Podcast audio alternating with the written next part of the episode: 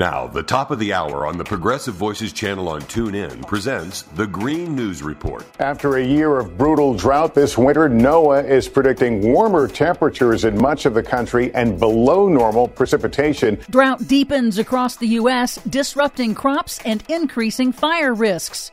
UN warns emissions are rising and nations must do more to avoid catastrophe.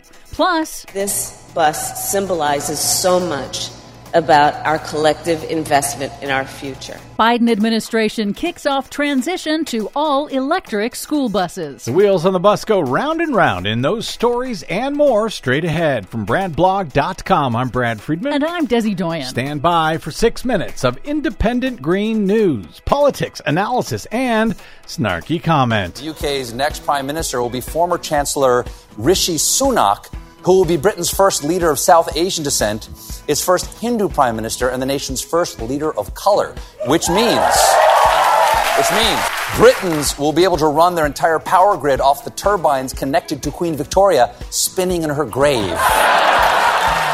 We'll take any innovation we can get. This is your Green News Report.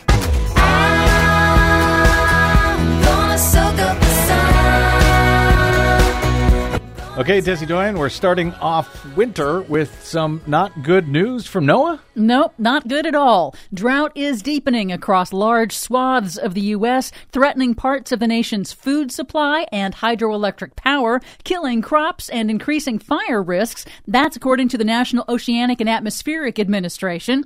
The federal U.S. Drought Monitor reports that more than 80% of the country is experiencing at least abnormally dry conditions, the highest percentage percentage since the drought monitor launched in 2000. Extreme drought is expanding in the Midwest, triggering federal cash assistance programs for farmers and livestock ranchers in hard hit areas. On the Mississippi River, record low water level is dramatically curtailing barges transporting crops, steel, oil, and other commodities, raising shipping costs by 300%. The only real solution is waiting for the rain to return, according to Wall Street Journal reporter Cameron McWhirter. There's hope that beginning around December, rain will start to fall in the Ohio River Valley to an extent where it'll start to bring that water back down to the Mississippi and things will get better. If not, we're all in a lot of trouble. Yeah keep hope alive. As the world gears up for the next round of UN climate talks in Egypt in a few weeks, the annual UN Emissions Gap Report in advance of the conference finds again that nations' current voluntary emissions reductions and climate adaptation pledges are not enough to keep temperatures from rising above the 1.5 degrees Celsius target in the Paris Climate Agreement. That is the threshold for preventing catastrophic impacts for people and nature. Current pledges put humanity on track to hit 2.5 degrees Celsius of warming by the end of this century, with the report warning that countries need to cut annual emissions by 40% by 2030. A second report by the World Meteorological Organization finds emissions of three potent climate warming gases, carbon monoxide, methane, and nitrous oxide, all reached record concentrations in the atmosphere last year.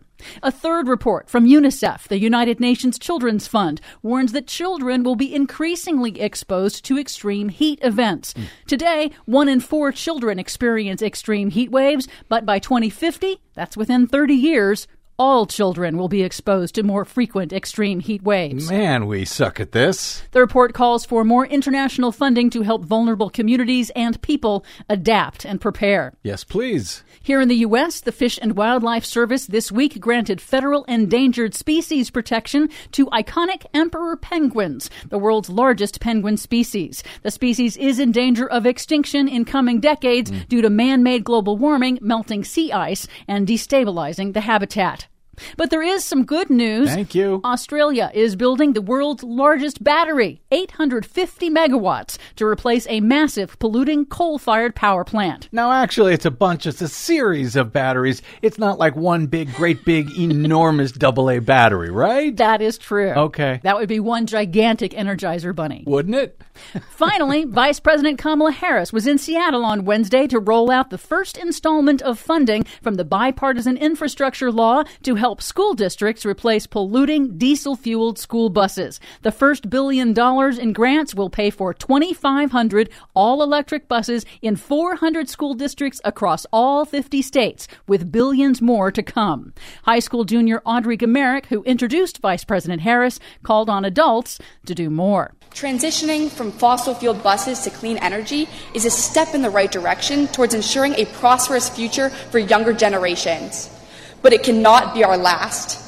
Sustainable practices such as the Clean School Bus Program in American schools set a standard of climate centered action to be mirrored throughout society. Cool. Are they going to put seatbelts on them this time? That's a good question. I don't hmm. know. Yeah. For much more on all of these stories and the ones we couldn't get to today, check out our website at greennews.bradblog.com. I'm Brad Friedman. And I'm Desi Doyen. And this has been your Green News Report. God knows I love that bus. Please help Progressive Voices support the Green News Report by stopping by bradblog.com slash donate.